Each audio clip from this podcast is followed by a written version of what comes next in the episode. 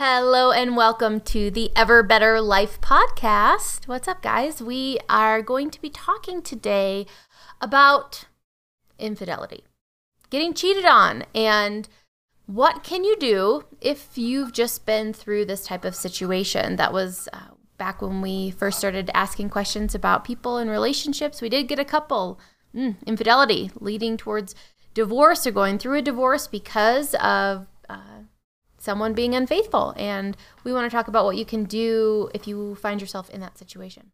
Yeah, I mean, this is obviously a, big one. And I think one of the things that I think people tend to assume in general that, like, the experience that they create in response to a particular life event is somehow or, or another intrinsic to that experience or intrinsic to that event or inevitable kind of in light of the event. Um, and I think that ones like this in particular being cheated on, uh, being lied to in any kind of really profound way, I guess. Um, it's one of those ones in particular where people tend to assume, especially, uh, it's funny, I think to the extent that a person tends to create a negative experience in response to having this happen to them. Um, they there, there tends to be kind of a background assumption that that's the only way they could possibly feel about it, or that that's that's just what it feels like to have had someone else do that you know what I'm saying, who's you know someone else that they're with, do that to them. And I think that one of the really important things, starting from the very beginning, is developing this ability to, at, at, on the one hand, accept that your experience is what it is, which is to say, don't feel bad about feeling as bad as you do. Don't resist the fact that you feel as bad as you do. Don't you know try to deny to yourself or you know to others or whatever. Don't you know don't go into denial about how you feel about it. So there's that on the one hand, that that capacity to just acknowledge to yourself man, what it's like to be me kind of sucks in response to this. Like I, my self concept, my self image is, is, is was really not prepared to create a resourceful or a worthwhile or even a manageably unpleasant experience of this. This is a this is an experiential cataclysm. This is a catastrophe. This is a thing. On the one hand, you want the ability just to acknowledge that, let that be okay, not resist it, not feel bad about it, not feel stupid because that's how you feel, not, you know, feel worse because you feel as bad as you do, etc. But then on the other hand, to realize that the experience that you're having in response to this other person's behavior, this kind of betrayal of, that they've kind of subjected you to, that experience isn't inevitable. Which is to say, here's another way you could say it um, that you are capable of creating more experiences in response to a given life event than whatever experience you happen to create in a specific circumstance or in a specific instance, right?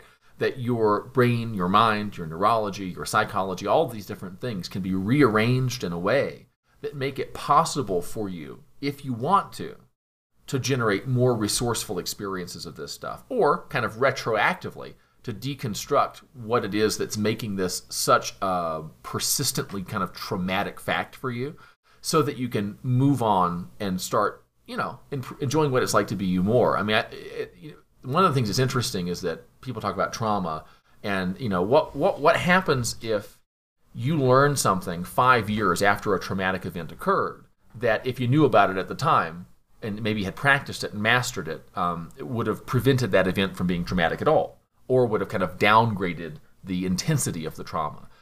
Does that do anything for you? And I think a lot of people they're they're traumatized by an event and th- th- so that, that event constitutes trauma. But then, in an ongoing way, they're traumatized by the fact that they have that in their personal history. And I think that it's useful to be able to make a distinction between that. That when you did that, or when that thing happened, or when it was done to me, that was traumatic.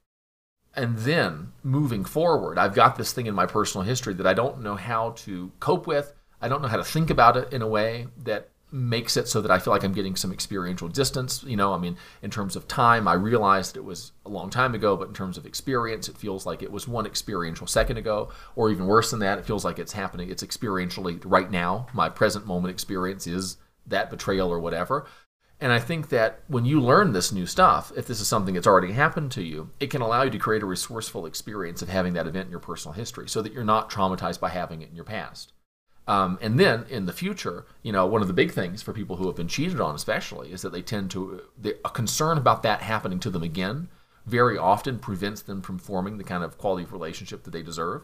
And so, to the extent that you begin to realize that it's possible to respond resourcefully to experience in kind of more empowering ways. Even the kind of unpleasant stuff that can happen in life sometimes people letting you down for example it becomes safer for you to open yourself up to what's possible for you so that your past doesn't establish some kind of emotionally protective glass ceiling that limits what's possible for you in the future. Yeah, I had a situation um, where I was cheated on, and it was dramatic, and I had zero tools for handling it resourcefully. So, I mean, I made it mean every bad thing about me and the person, and it was just so dramatic and traumatic, and you know, I allowed it to um, make me believe that I had trust issues and that I could never just trust someone again. Um, I did all the things that, that one does when you have no tools and you don't even have that awareness. You don't even have that realization is, oh, I could be perceiving this in a different way. I could be assigning different meanings. I could just, you know, feel it for what it is and not be making it a hundred times worse. I think that's like we talked about with the the breakup stuff and the moving on stuff. It's that there's a certain amount of just kind of inherent, oh, shock, surprise, uh, grief, anger, but it doesn't have to be ongoing. You don't have to grind salt into the wound. You can address it, look at it as feedback, and um, decide how you want to move forward. How would I like to feel about this? What would it take for me to not give an F about this or for this not to ruin me, shatter me, destroy me? Um, you know, and I think that does get more complicated when you're married and then you have children and there's just you know, if you're especially blindsided by it, um, you know, blaming yourself, guilt, I should have seen it sooner, um, that ca- causes you to put up all sorts of walls and all sorts of um, just negative um, thought patterns that tend to persist. You know, once something like this happens, we do, we learn from it, we extrapolate, we uh, you know, see the world through that lens of this happened to me. Um, and we could think about it in an unresourceful way on a very, very frequent basis that ruins our experience mm-hmm. for long periods of time, if not an, a person's entire life. Yeah, I think I think one of the big things too is realizing that there's not like w- one right or appropriate emotional response to having something like this done to you. There's not one right or appropriate behavioral response to having your partner cheat on you you know, I mean, there, there, it's easy to say, oh yeah, if they cheat on you, you should break up with them. You know, that that should just be the end of it. And I understand why people would come from that perspective, and I think that in a lot of cases, um, that's probably the smart thing to do. Um, be, and, and, it's not usually because of the cheating itself; it's because of the context in which the cheating occurred and why it happened. Who is this person? What are they to you? Why are you with them? And all this different stuff. The thing for me though, and, and this is kind of like going with the theme of this podcast, is this isn't like the takeaway is okay, they cheat on you, you must break up, or you must forgive them, or you should forgive them, or you know feel sorry for them because it was their inner child that wanted some kind of affection or some kind of you know just stuff like that. Maybe that's true. Maybe that's a bunch of bullshit. I don't know. So, what I want to do is make it so that you are capable of choosing consciously how you're going to respond mentally, emotionally, behaviorally in a situation like that, because that's personal freedom if if you're in a situation where someone has cheated on you and and for whatever reason you don't want to just kind of cold turkey the relationship, well, then that's that's fine. You know, you need to be able to be at one figure out why you feel that way. I'd be I'd want to know. I'd want to be aware of what was motivating me. Is it a fear of being alone? Is it a feeling that it's my fault that they did this?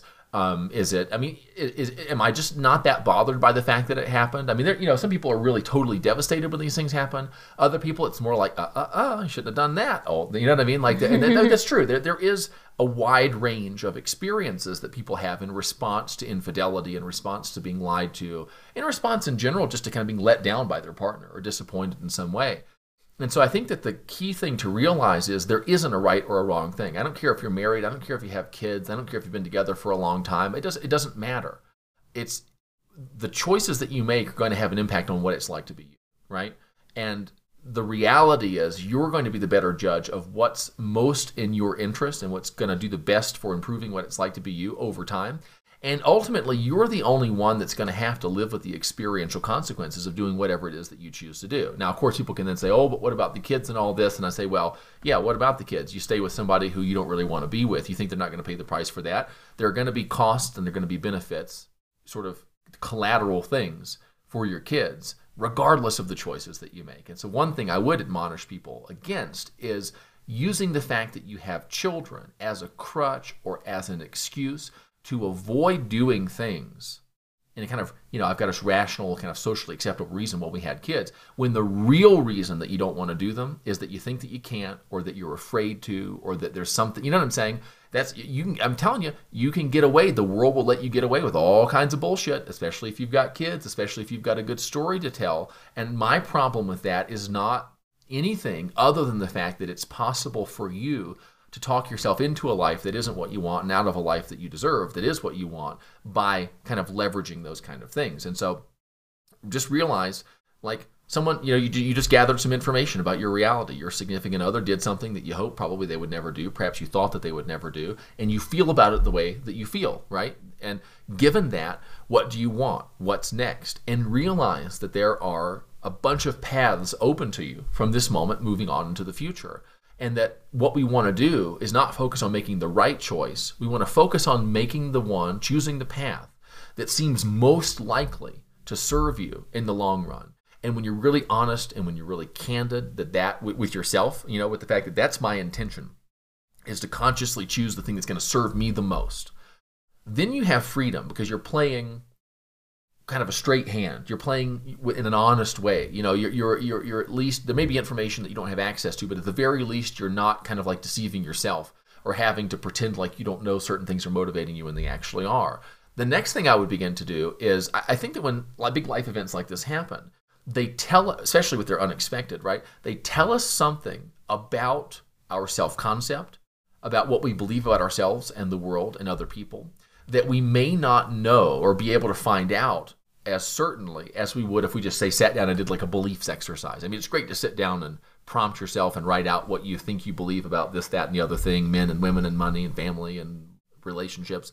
But if you really want to find out what you think about these things, what you want to do is just arrange to be blindsided preferably in a kind of a negative way, uh, by something that you never thought was going to happen, and then see what comes up. What does your other than conscious mind, what what does your you know subconscious, whatever you want to call it, what does it start serving up to you when you're confronted with some shocking life event? Because that's the stuff you really believe about yourself. Those are the things that are really informing kind of how you perceive yourself and the world and your relation to it what's possible for you what's not possible for you what you're obligated to do what you're what you're prohibited from doing and all of that stuff. And one of the reasons that it's really important that you not resist whatever your emotional reaction to being cheated on is, is that if you're resisting it, you're suffering, one, but two, you're missing a really possibly once in a lifetime chance to learn certain things about what you really believe.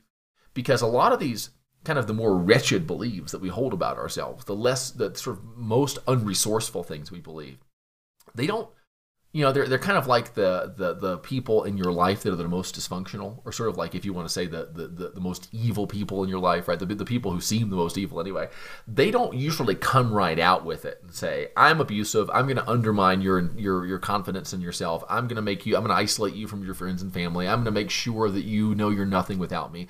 They don't necessarily come out and announce their intentions. They kind of lurk on the periphery and they wait for a weak moment right? And then they kind of slip in and start to influence you then a lot of these beliefs they work the same way. They don't just come right out so that you're able to say when you're clear-headed and thinking well and things are going well in your life oh yeah i believe i'm not worthy of any of these things. That's not how it works. Well, usually what happens is those things wait until you're weak until you've got some evidence that seems to support them and then wham they come on the scene and say see?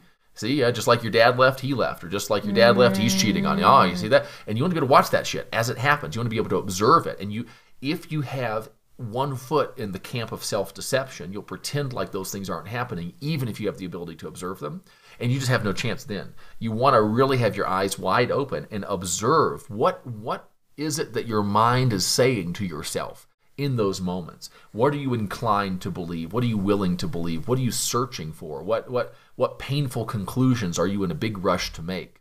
You know what I'm saying? Watching those things because it tells you some really useful stuff about things that you can kind of address, rewire, recalibrate, revise, redecide um, in your life moving forward. And you might have never had a chance to kind of ferret that stuff out had this shocking thing not occurred. Yeah, huge, huge opportunity for a revelation of what is pulling the strings running the show, this background patterning, um, you know, even actually thinking back to the time this happened to me, like uh, so many different things came up about, you know, my worth as a person, um, and my, and this is very interesting too. And I only, you know, really recognized it in retrospect was the opportunity to get back together with the person, but then having this kind of like permanent uh, leverage over them. Like, oh, like, well, uh, well, we'll get back together, and then like I kind of have you um, over a barrel forever because you did the worst, most unimaginable thing, and I forgave you, and I got back together with you even after that. And so it's kind of the permanent upper hand,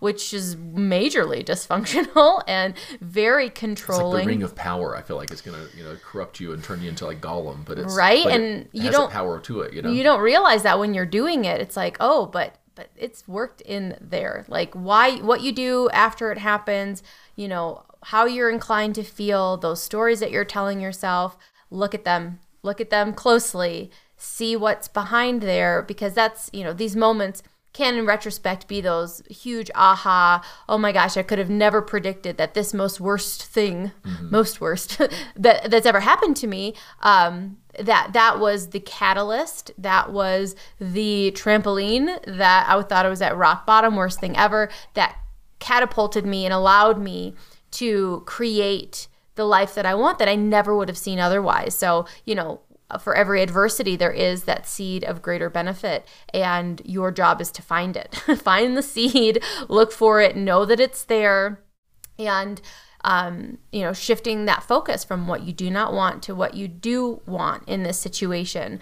And um, you know maybe your partner wants something different than you and that might be a big shock and a big blow too. But again how are you reacting to that? How are you responding to that? Um, is this something you already knew, didn't know at all, um, could have seen if you were watching, if you were paying attention?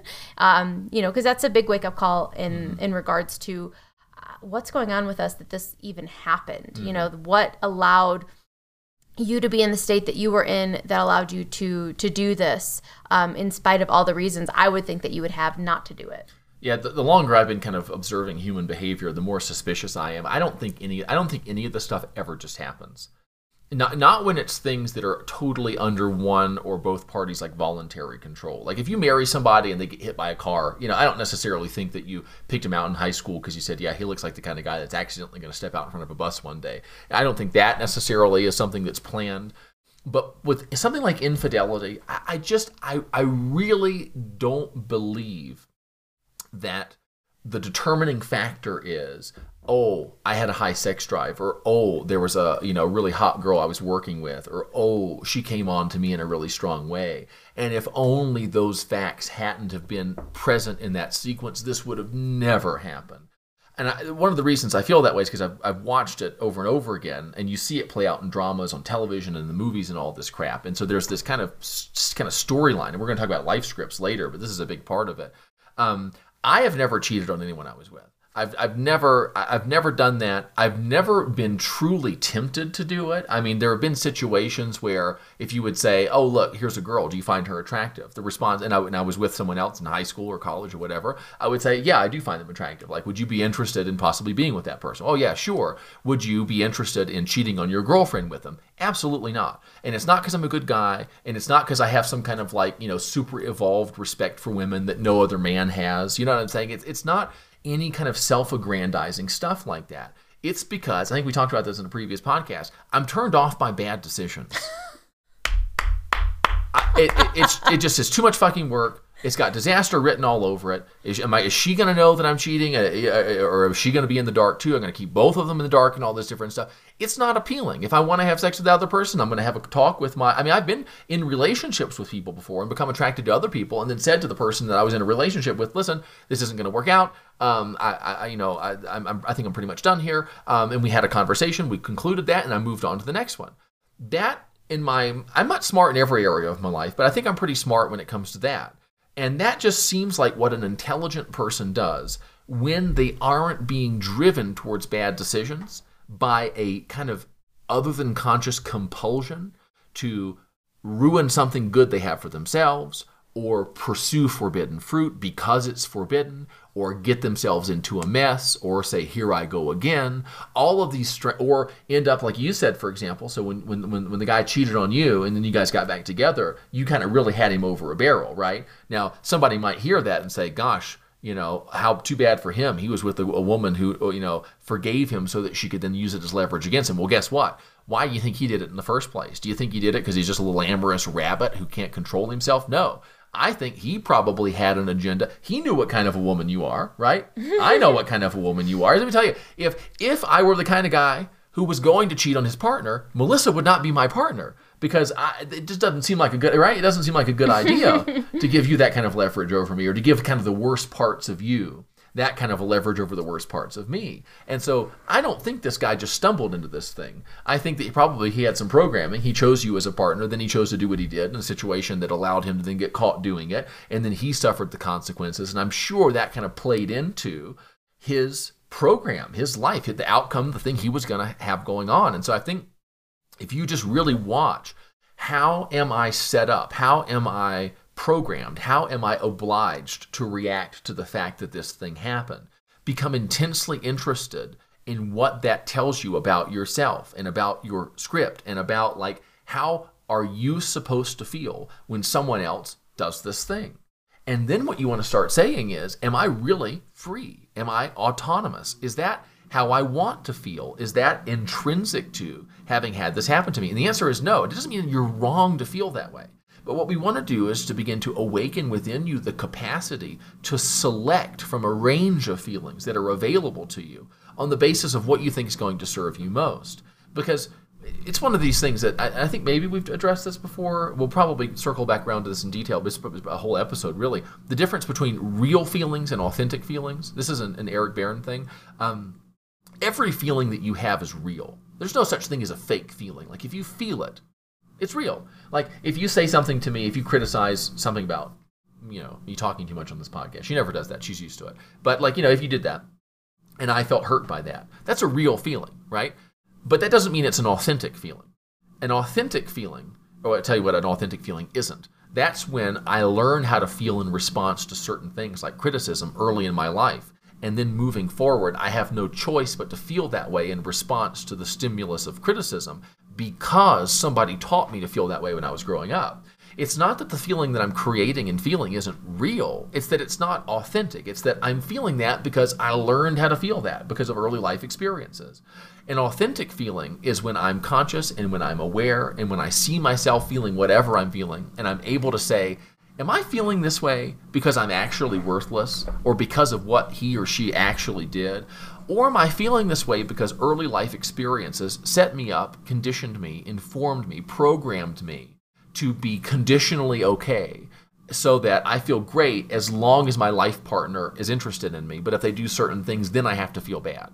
That's a racket feeling. It's real, but it's not authentic, right? It's not an expansive kind of expression of your capacity to feel and interact with your reality it's you basically reading off of a script and there's a little algorithm and it says oh hang on a second. He cheated on me. I have to feel worthless. He cheated on me. I have to feel angry and vindictive. That's another really interesting thing. If someone cheats on you and your response is that son of a bitch do you know what i'm saying? I can't believe and all the da da da and it's revenge or it's anger or it's whatever again it's not wrong. But i'm just wondering if if you were, were more conscious and more aware and more committed to responding resourcefully to whatever was going on in your life because you had this deep seated, just a sort of insatiable urge just to improve what it's like to be you, no matter what. I'm wondering if revenge would be your number one preoccupation. I'm wondering if there's not something else that would that, that would maybe enrich your life more if that was your priority and if that was your concern. Again, doesn't mean it's wrong, doesn't mean you have to feel bad about the fact that you feel that way. If you do, doesn't mean you have to resist it. But it's interesting. It's pointing you in a particular direction. I mean, I, I when I was I was in high school, uh, I never had like a serious instance of someone cheating on me. But I did have instances where, like, we, you know, you, you, know that kind of ambiguous beginning dating phase where it's kind of like, well, yeah, we're, we're seeing each other, but then they had just recently broken up or something like that, and then they, they end up going back with the other person and they tell you about it. So it's sort of, sort of these mild instances of, of I suppose it's kind of cheating, but it's nothing like what would happen if you'd been with someone for a year, let alone decades, right? Um, and I remember when those things happened, and I remember f- having feeling kind of the opportunity to feel certain things about myself But I was basically like, no, hang on a second. You know, she was with somebody else before. She still had feelings for this guy. They there was a weak moment, whatever. This thing happened. Do I really care about that? I mean, what if what if I would have met her two or three weeks later? Then the cheating wouldn't have even been cheating. It just would have been her going back with this guy. Do I care about that? No, not really. What's my objective? My objective is her. Okay, fine, whatever. That was kind of my free response to that. And I think that what we want to do is have this ability to just like decide what we're going to decide something like that means.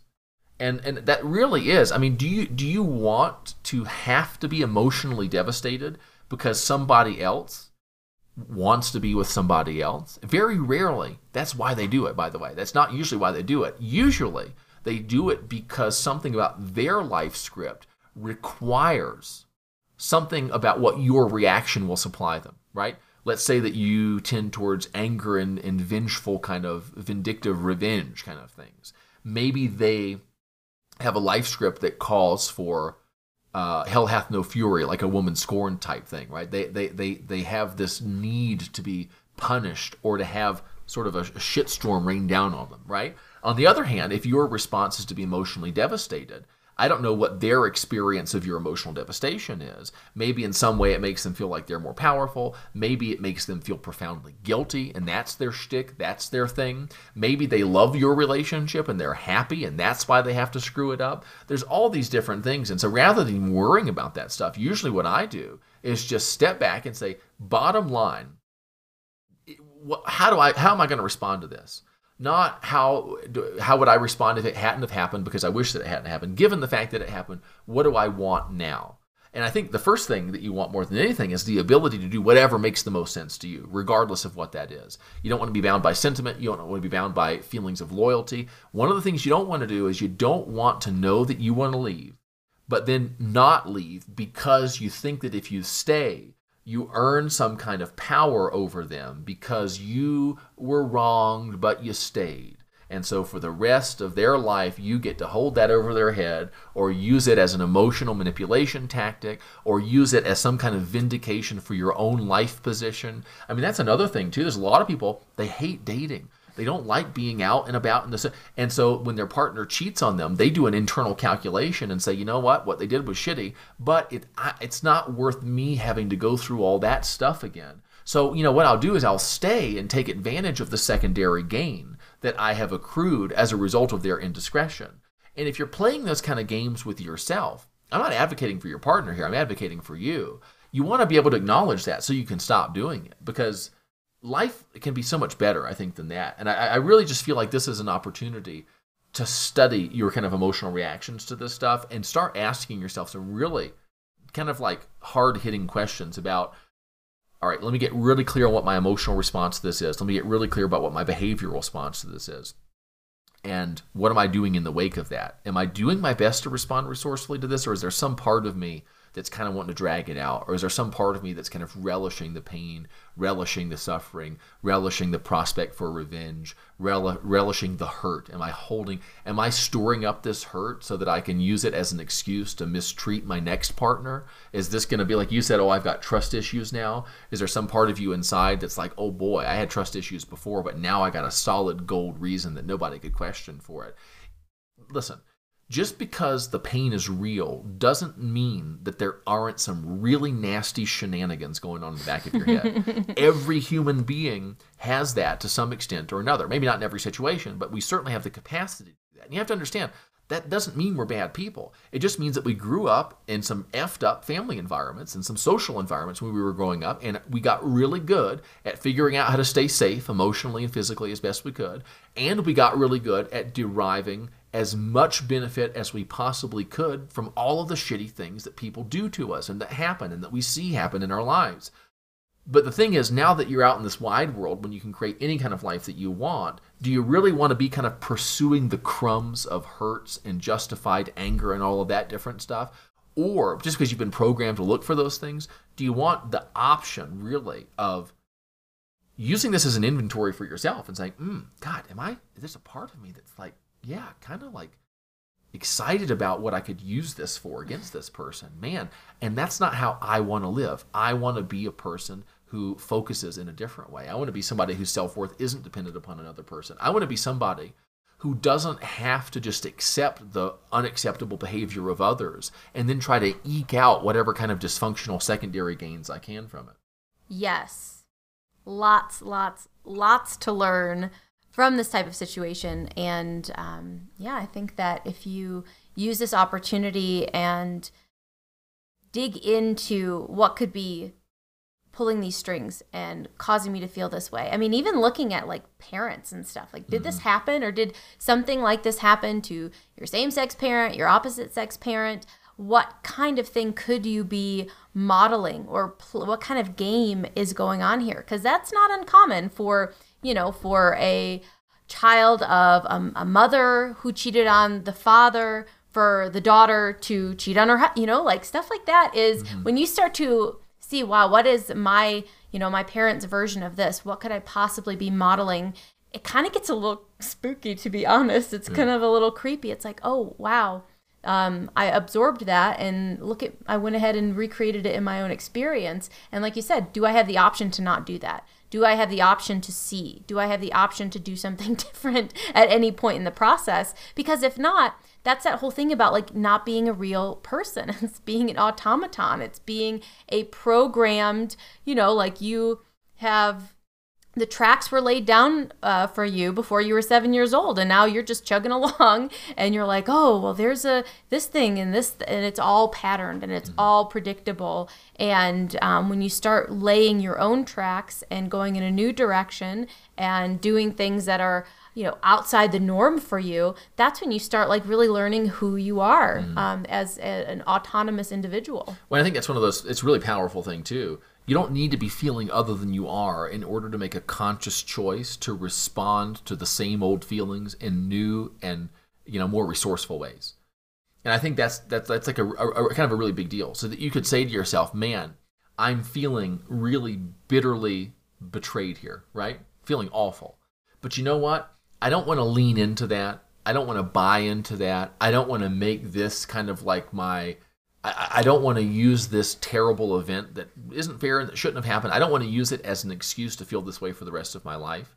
I'm going to respond. I'm not going to deny that I'm having these feelings, but I'm going to intentionally respond to them mentally and behaviorally in, in new and different ways that I can only discover by being more conscious and more aware of what it's like to be me by watching those parts of me that are kind of maybe eager to latch on to this and to use it as an excuse to think or feel or do certain things or to not think or feel or do certain things. I'm going to watch for the meanings that I'm assigning to this event. I'm going to just really observe my reactions and really, truly take responsibility for my experience of their behavior. Because it's because I was who I was and I was what I was when they did what they did that's the reason that I experienced their behavior in the way that I did. Now, that doesn't mean that you should have been different. It doesn't mean that at all. It just means you have the capacity to be different. And if you have a situation that prompts you to say, listen, maybe there's some internal optimization that you could do that would what? Make you a better person, make you a better wife or husband? No, no. That would make it so that you are better able to create resourceful experiences independently of how appropriately or inappropriately your partners behave. That's that personal freedom. And one of the really important things here is we're not just preparing you for the next time someone cheats on you because it might not ever happen again, right? The main thing that we're really preparing you for is for the next relationship when you're with a wonderful partner. Because when you really develop this ability to, to, to, to see what about me caused this event to be as devastating as it was, and how could I rearrange those things? So that if that sort of thing happens again, I don't have to suffer in quite the same way I did before. And also, I'm sure those rearrangements will confer benefits to you, even in the absence of infidelity, right? Do those rearrangements, start to develop confidence in yourself as a resourceful responder so that you are just better able to interact with and accept and respond resourcefully to whatever reality presents you with. That makes it much easier to have really fulfilling relationships, very close, intimate relationships in the future even if you have things like infidelity in the past like the the secret to like trusting people you know particularly if, if it's trying to trust someone that has given you no reason not to trust them you've just got stuff in your past that makes you think people in general or men or women in general aren't trustworthy the way to make trust more of an option for you in those situations is not to try to force yourself to do it, and it's not to convince yourself that your trust will never be broken again. It's to realize that in the event that your trust is violated or is broken or that you are let down, that you don't have to suffer over it just because you've suffered over it in the past. That you are able and capable of responding even to indiscretions like that however you want and in as resourceful a way as you are determined to learn how to respond to it. That makes trusting people safe because you don't have to know for certain that they won't let you down in order to take a chance on them. And I think that's really what the personal freedom thing is all about. And you're to, you start pulling all those threads, like you said. Um, it's to, I'm telling you, it's a golden opportunity. It seems like a catastrophe. It seems like the worst thing ever. Tony Robbins has these two questions that I absolutely love. What's great about this and what can I learn from this? If in the face of a really terrible life event like like serious kind of infidelity heartbreaking kind of stuff you can ask yourself those questions and then you start really looking at yourself and seeing what about you makes it so that you have to suffer as much as you are. You can begin to change those things without losing anything about what's really important to you or intrinsic to you without losing anything about your connection to other people or anything that you value in yourself.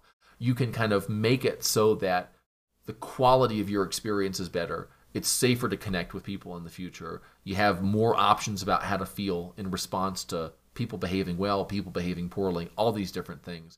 And then you have more freedom. And you're, like I said, you're more autonomous, you're more aware, you're more prepared for the game of life because you know how to handle one more example of some of the heavy stuff that life can throw at you. Absolutely. Totally awesome. Um, and if you guys are interested, we are gathering up all the people who like this kind of work and forming a club that meets on Sundays. Right now, um, we're meeting at 5 p.m. Pacific time. And it is where we will be doing weekly awareness challenges. We connect over Zoom so we get to see your face and kind of join in this community of accountability, growing in awareness, um, really putting these dots together, figuring out what's going on um, in your inner world and figuring out how you can rearrange it to create more of what you want. So, if that's something you're interested in, um, it's going to be free to participate for the rest of the month, month of March, just as we're getting the group going and figuring out the dynamic. So you are welcome to join. You just need the link, the Zoom link. So send one of us a message on Facebook or Instagram, or you can uh, email support at everbetterlife.com and we will make sure that you get the link so that you can join in.